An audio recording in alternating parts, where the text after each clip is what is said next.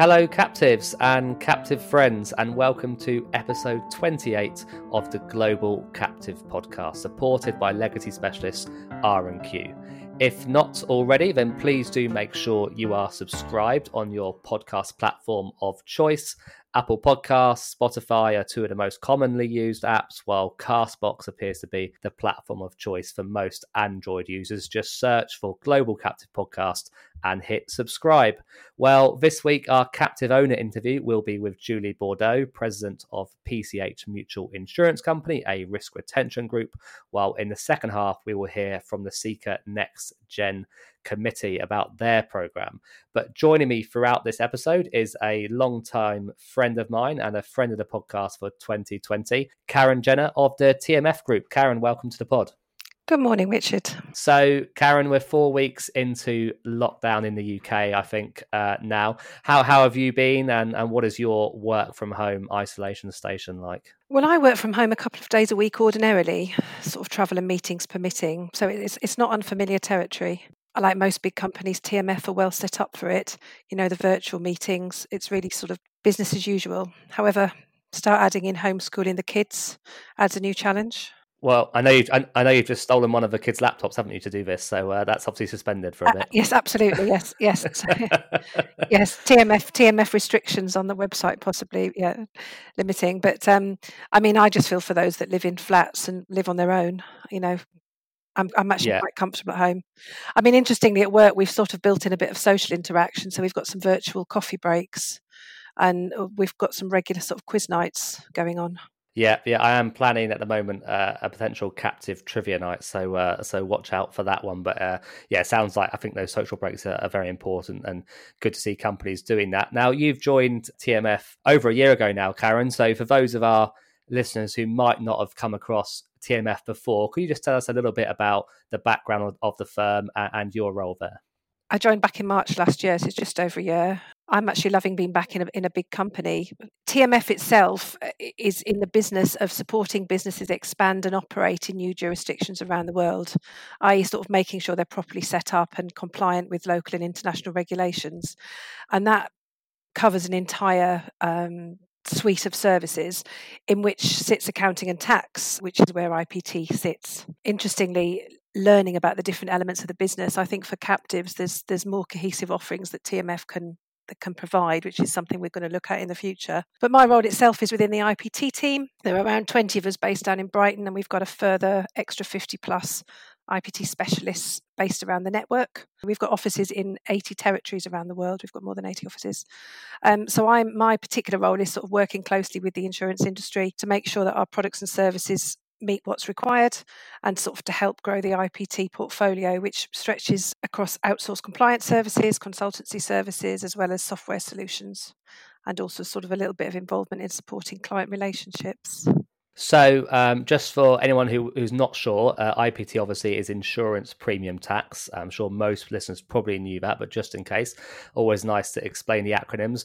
Uh, but Karen, although as you mentioned, a lot of your work at TMF is on IPT and, and the tax side of things, your background is actually in in the insurance market, isn't it? Having previously worked at AIG, so I presume you bring that insurance background knowledge to to the role. Yes, I I would never dream of professing to be a tax expert. My colleagues would be shuddering at that thought. Um, no, so my insurance background really. Um, more years than I'd like to count is is in large global insurance programs and captives, um, and I suppose having had that background, I've kind of experienced frustrations around understanding the compliance charges on multinational programs, making sure they're properly applied. And I think this this provides, I'm told it's helpful in interpreting some of the issues to our tax gurus and also making sure, you know, that the products we have are easily used by the non-tax experts. You know, there a lot of our products are aimed to be used by underwriters and sort of policy administration teams rather than tax managers per se. So what areas then are you and TMF particularly focusing on to, to support captives in, in the immediate short term? Working with the existing captive clients we have, we know that our global rate tables are particularly useful. Uh, even where captives aren't always writing direct, they tend to cover many countries across the globe in their programs. And it, it's good to understand the total cost of tax above and beyond any premiums that are impacting the parent company. And it also helps them be mindful of not, not only the captive's responsibilities for paying taxes, but sometimes where responsibilities falls to the local insured for fulfilling tax obligations. So access to the knowledge of the tax rates and also the various legislation around admitted and not admitted insurance in their programs can help them determine their program structure i.e., what they write direct versus what's fronted, where they need a local broker, so yeah, the rate the rate tables sound uh, really really helpful, Karen. And, and what about uh, kind of broader compliance? Are there other compliance issues as well? I mean, TMF offers sort of a standard compliance solution for most, particularly focused on captives writing direct business, either on a freedom of services basis across the EU or for non-admitted insurance, sort of helping them calculate, report, and settle the taxes on insurance premiums in every territory and also maybe supporting the captive, or, or again, I mentioned the local policyholders' obligations. We might be able to support them with non-admitted placements. Um, last year, we also launched a consultancy practice. Again, it's a caveat consultancy is to provide specific uh, support to IPT compliance issues. So that could be product policy reviews, IPT process health checks, approaching the tax authorities for specific guidance. Interestingly, working with the, the local net office network has, has, has been a bit of an eye opener for me because it's shown that we've got quite a lot of support in some issues in far reaching territories as well as the more obvious territories where captives often seek advice. So obviously, the lockdown is having a huge impact on all parts of society and and business, and of course, uh, governmental and, and tax authority businesses not immune to that at all. So how are tax authorities dealing with the lockdown, and how, how is it impacting kind of tax compliance and administration? Well, hopefully, I'm not speaking too soon, but as I said earlier at TMF, we're very much business as usual, and our Q1 end of quarter filings touch wood, so far seem to have been ineffective. Um, but what is interesting to see is is the behaviours of the tax authorities. Many tax authorities are fairly bureaucratic and traditional in their processes, but we, I mean, at the moment we're onboarding a, a French client, and what we're seeing is a sort of softening in some of the particularly stringent requirements in some of the territories. So we're seeing wet signatures no longer being required. They'll accept scanned copy documents for registration. We're seeing postponements of notarizations uh, of legal documents and also electronic notarizations. Some offices we are seeing that local are, are closed because of local staffing issues, but we're being told that there won't really be any consequences or penalties for late registrations due to that. I mean, and I think for the ongoing compliance, you know, IPT is a very small piece of tax in in most territories in the focus of most territories. Um, so we're seeing some relaxed payments and filing deadlines. However, the insurers' processes t- seem to be fairly robust, and we're not really seeing many insurers needing to u- utilise these softened deadlines yet. Are we hoping this might be the final? The final encouragement for tax authorities to really become digital. I know lots of them have talked about wanting to do it. Some are further down the line in becoming digital than others, but is this going to be uh, just extra encouragement for them to do so? Well, we're hopeful. I mean, we are definitely seeing different approaches, so it could bring us up to a little bit more up to date. Uh, I mean, interestingly enough, we're still seeing there's some delays, isn't there, with um, being able to courier documents, etc., overseas, which um, is is making them look at receiving scanned copy documents. Definitely. Okay, well, uh, more on that a bit later, but we are now going to hear from Chicago-based Julie Bordeaux, who is president of PCH Mutual Insurance Company. The Risk Retention Group insures more than 1,600 assisted living and personal care homes in the US. But Julie also runs her own legal services business and began by sharing a bit about her background.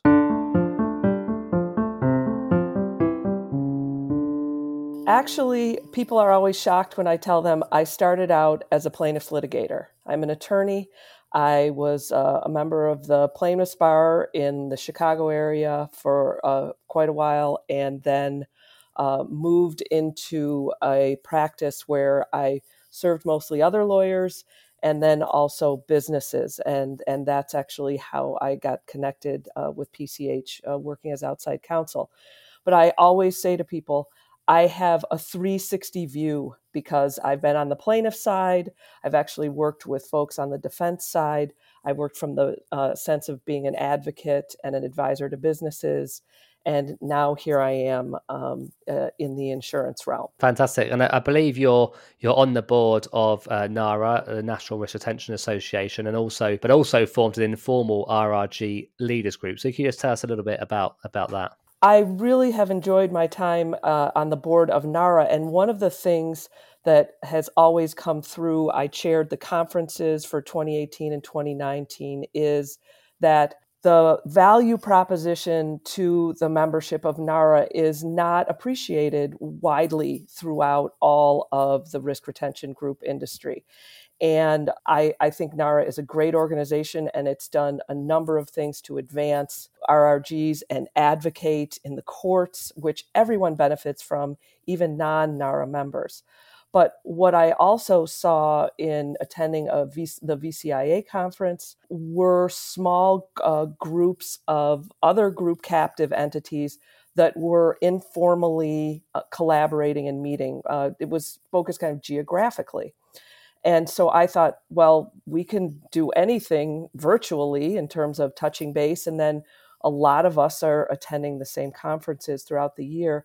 So it would be great to form an informal leader, leaders group, whether it was NARA members or non NARA members, but folks who are in the position that I'm in, so we can collaborate, strategize, in the times of COVID 19, commiserate, uh, you know, about what's happening. And it's been uh, very helpful, and I've really enjoyed that and hope to grow it with as many uh, of my cohorts um, in the risk retention group space as would like to join us. Yeah, absolutely. It sounds like a great initiative, and uh, I run a similar group in in the UK for Airmic. I, I, run the captive special interest group we have there. We have some absolutely huge companies and really sophisticated captives that get to meet now on a, on a quarterly basis, and, and they're very just candid. We we are we have done them virtually as well since lockdown came in, and they're just very candid exchange of views and experiences. And I know that the members find it extremely useful. I certainly find it extremely useful to feedback those comments and experiences to Airmic so we can work out how best to serve our members. So I, I appreciate the uh, the initiative. So tell us a bit about PCH Mutual Insurance. Then uh, it's a risk retention group, and how your involvement there began, and how it's kind of grown over the years. You know, I'm really passionate about this work. PCH is a wonderful company. Uh, we are don't have the biggest gross written premium, but we've got a pretty big membership. We've got over 1,730 member insureds who serve the long term care industry. So they are facility owners in the assisted living and uh, residential care space, providing non medical caregiving to the vulnerable adult population. And as you well know, risk retention groups were created out of the liability uh, insurance crisis in the 1980s. And the Liability Risk Retention Act was really the federal government's way of saying we've got to figure out how small businesses can still thrive and um, maintain insurance. And so I, I, would argue that the system worked, and risk retention groups like ours that serve our membership with unique, very directed risk management for them and sometimes generated by them as you know our board members um, some of them are member insureds so they'll drive where we'll do risk management and what's most appropriate uh, so it, it's really a wonderful collective. And um, I think that a true mutual insurance company really does ultimately serve its members and serve the backbone of at least the American economy, which are small businesses. Obviously, I presume the coronavirus pandemic, particularly in that sector of uh, assisted living and, and, care homes, is, is obviously going to be having a huge impact on on your members right now. But just before we talk a bit more about that, what what were some of the key priorities for the risk retention group at the start of this year, kind of prior to uh, the, the, new normal that we find ourselves in? Prior to that, for PCH specifically, uh, it was really about. Uh, making sure that we had the most up to the minute risk management Last year, we revised all of our risk, management platform um, that's uh, in on our website and available to everyone. We've also engaged with some insurtech partnerships that we had started with actually back at the end of 2018 and those partnerships are really chugging along quite well and if you're into the lingo at all of um, tech tech startups. You know, mm. it's pivoted and iterated. Mm-hmm. And we're really excited because on the enterprise side, we're engaged with an insurtech partner that has built a very elegant, tailored claims management system with the ultimate goal of generating enough data that it will employ artificial intelligence to do um, early predictive analysis on reserve setting. And as everyone knows in the insurance uh, business, the earlier and more accurately you can predict your reserves, the better off you are going to be when it comes to your bottom line. So that's fantastic. Then we also have Care Validate, which is a company that is involved in solving a huge problem in long term care. So it's about giving the best care to the residents, which is the ultimate goal of our member insureds, um, by providing a platform of sensor technology that actually integrates with smartphone a smartphone application and gives caregivers up to the minute information, live information with regards to residents on different metrics like respiration, sleep, movement, things that would indicate um, some sort of problem, obviously, with the resident and sending those as alerts on a, on a platform that almost looks like a social feed. But then there's also communication between the caregivers. And then because caregivers and retention of caregivers, because it's a low paying job and a very difficult job, is part of that very difficult problem in our space ways to engage the caregivers, to give them a way to garner rewards and sometimes uh, perhaps even um, you know monetary re- rewards or thanks from the family different things that really engage the caregivers in their work and being celebrated for their work. So we've got a lot of exciting things going on at PCH. One of the main parts of the kind of the, our world before the insurance world before the pandemic was the hardening market. How how have how had that market been impacting kind of RRGs with uh, PCH uh, specifically, but RRGs more broadly? Do you think uh, the hardening market obviously made us look at uh, you know our, our rates and where we could grow the premium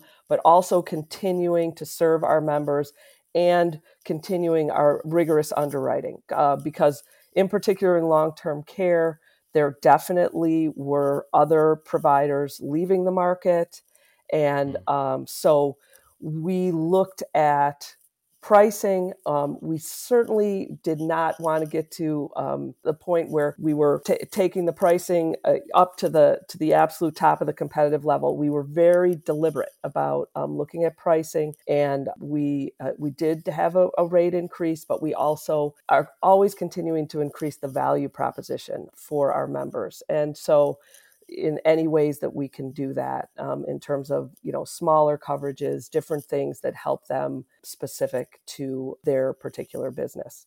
As far as the industry overall i, I spoke about this recently at a webinar.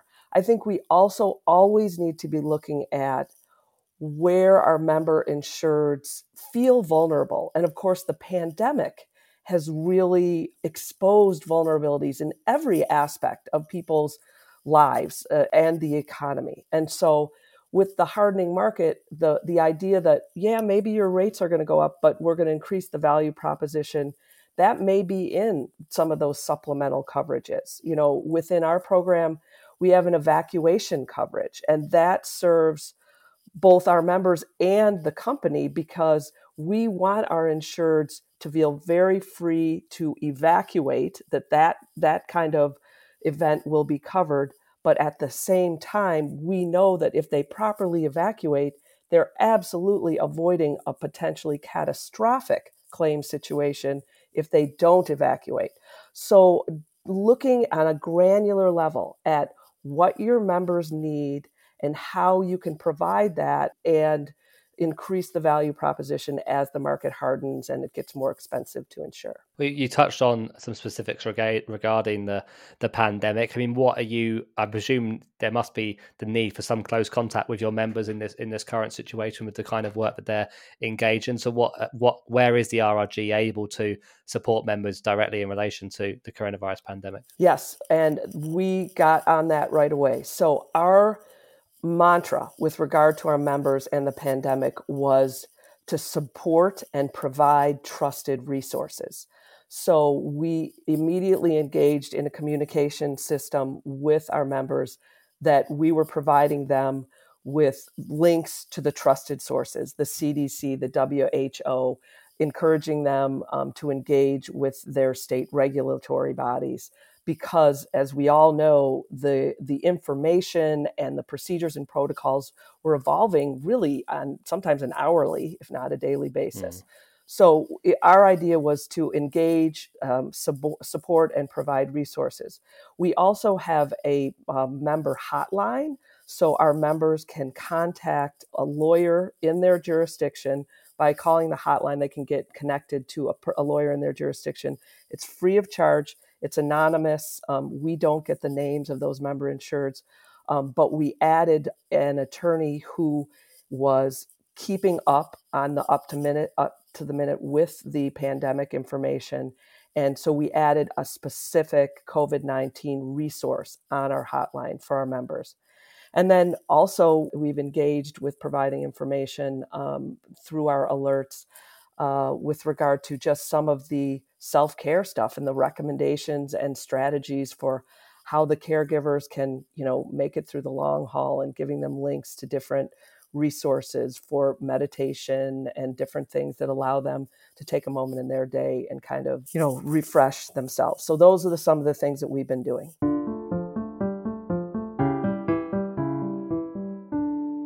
Paul, they say there's more than one way to skin a cat, and I believe that's also true of offloading legacy liabilities. Yes, Richard, it is. You don't need to sell or dispose of your captive to release capital back to the parent, or indeed to recycle it for future use in the captive. So, what are the different options? Well, you can execute a loss portfolio transfer, which is a reinsurance structure, undertake an insurance business transfer, enter into novation or a deductible reimbursement policy. There's a whole range of solutions. And R&Q has experience in all of these types of transactions. Indeed, Richard, that's right. R&Q has completed over 70 legacy transactions with captive insurers and other self-insurance vehicles in traditional offshore jurisdictions, as well as those in the European Union and across the US. For the second year, R&Q is the headline partner for the Global Captive Podcast for 2020. You can find more information and contact details for their experts on globalcaptivepodcast.com. If you have legacy, you should contact R&Q. Well, now we're going to hear from three leading members of CICA's Next Gen Committee Erin Hackett from Crowe, Joe McDonald of the South Carolina Department of Insurance, and Adam Mahalik from Highland.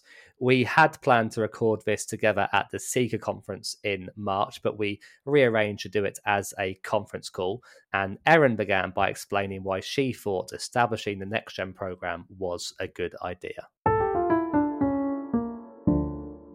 In recent years, there has been a growing discussion among captive insurance industry leaders and within associations to try to find ways to attract new or young professionals into the industry.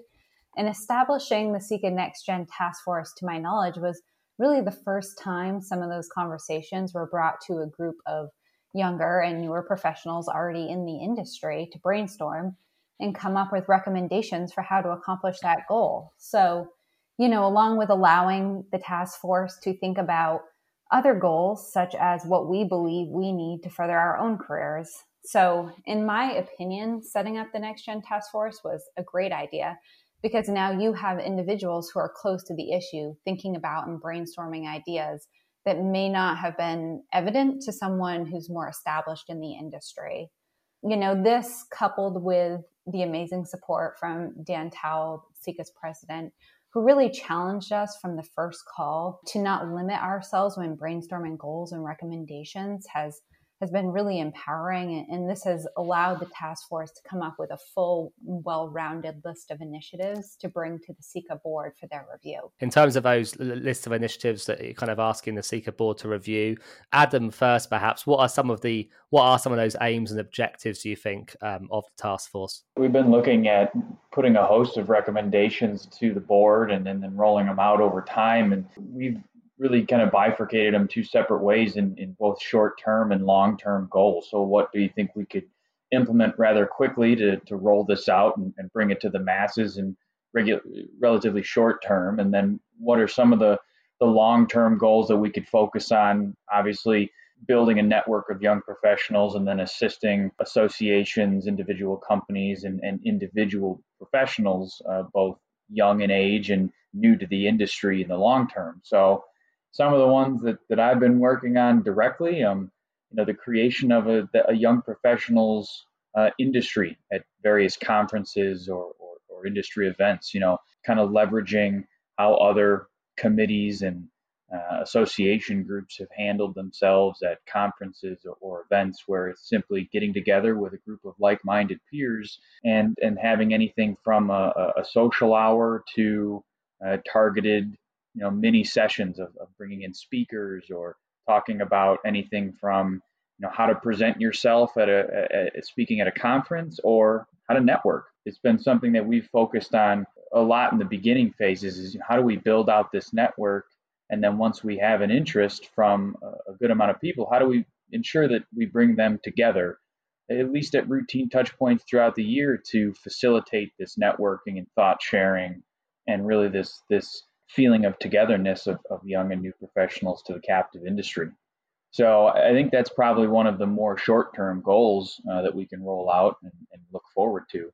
And then one of the long-term goals I just wanted to mention was working with you know established institutions, companies, individuals interested in fostering young and new talent to the industry that, that Erin mentioned earlier. So whether that's you know helping facilitate internships or mentorship partnerships uh, across companies, but looking to ensure that this just isn't a one or two year engagement and it's a short term committee and uh, it kind of fades into the background, but that it's a continual improvement and, and betterment of the industry as a whole the real goal here uh, was to create awareness for young professionals of, of the captive industry uh, and those who may be seeking a career uh, and uncertain of how to develop their talents and, and really where to focus their energy. Uh, and further, to, to, to network uh, with existing young professionals who are, are in the industry and to exhibit the class and, and, and caliber of the many talented young individuals that are, that are eager to advance in their careers and really help make our industry shine. Uh, so that I think is the the, the overarching uh, objective here, and and some of the the further aims that. Uh, that we have and that we've outlined. Uh, there's there's a structured marketing and communications plan to uh, to raise awareness uh, of our endeavors. There's discussions about uh, how to develop a rotational internship program for young professionals or interns uh, to experience various industry roles. Um, and there's uh, there's opportunities we've created for publication efforts. Uh, so interested individuals have you know uh, ample opportunities to publish articles, papers, and other content. So there's there's a, a lot of objectives that we have, and really just uh, glad to um, help you know ad- advance the the overarching uh, philosophy of hey, how do we get young professionals involved in, in the industry and, and really exhibit and showcase the level of talent that we already have in our industry. Yeah, Joe, I think one of the bits you touched upon there was kind of a different roles. And I think what's really great, just looking even at the committee uh, list of members on the website, is that you do all come from quite different parts of the sector. And it's something that I've talked a lot about previously in, in Captive Review and on the podcast is that because of the niche nature of captive insurance, you have lots and lots of different types of service providers. And they might be big, big companies, but often you're just in small teams of the captive specialists at those companies. So I think that's a really great way, not just in terms of the younger generation, but in terms of having that breadth of knowledge uh, across different sectors to, to be brought together uh, in, in, the captive market. I think that's really beneficial. Yeah, just to kind of further drive that point, one of the another initiatives hitting right on that is is partnering with you know universities or or you know trade schools that we have individuals coming into this industry from you know, when you look across the board, you see very few four year universities or, or even grad programs that have insurance or risk management specializations. Some of them do, and, and those are incredibly talented programs, but by and large, those individuals that are attracted to this industry are coming with degrees in accounting or legal or education or general business. So, uh, one of the more longer term goals of, of the committee, and we're still in the process of evaluating this, is how can we um, how can we interface with students across spectrums when they're starting to evaluate career options? Because it doesn't mean that um, if you're getting a degree in accounting, you have to be uh, an accountant or an auditor. You you can translate that into working in the captive industry as well. So trying to highlight the industry to individuals evaluating career options instead of it being what it has tended to be historically is a, is a second career option for a lot of individuals. Yeah, uh, absolutely. Often hear about people almost falling into the captive insurance industry uh, by accident and, um, and being pretty pleased about it when once they learn about the industry. But often it is kind of an accidental career move and a deliberate one. Well, on, on that topic, then, Erin, what what would be your main selling point to someone uh, considering entering uh, the captive insurance market, whether it's at that kind of graduate level or, or a little bit later on in their career? Yeah, you know, kind of continuing on with what we were just talking about with the amazing people in the industry, I would say that is really my main selling point. There are some very talented professionals in this industry, whether they found themselves in the industry by accident or not. And all of those professionals are experienced and willing to have engaging conversations and mentor those who are younger or newer to the industry. So it's pretty rare to find that across an entire industry. And I would say that is my main selling point and, and what I think is so engaging about our industry.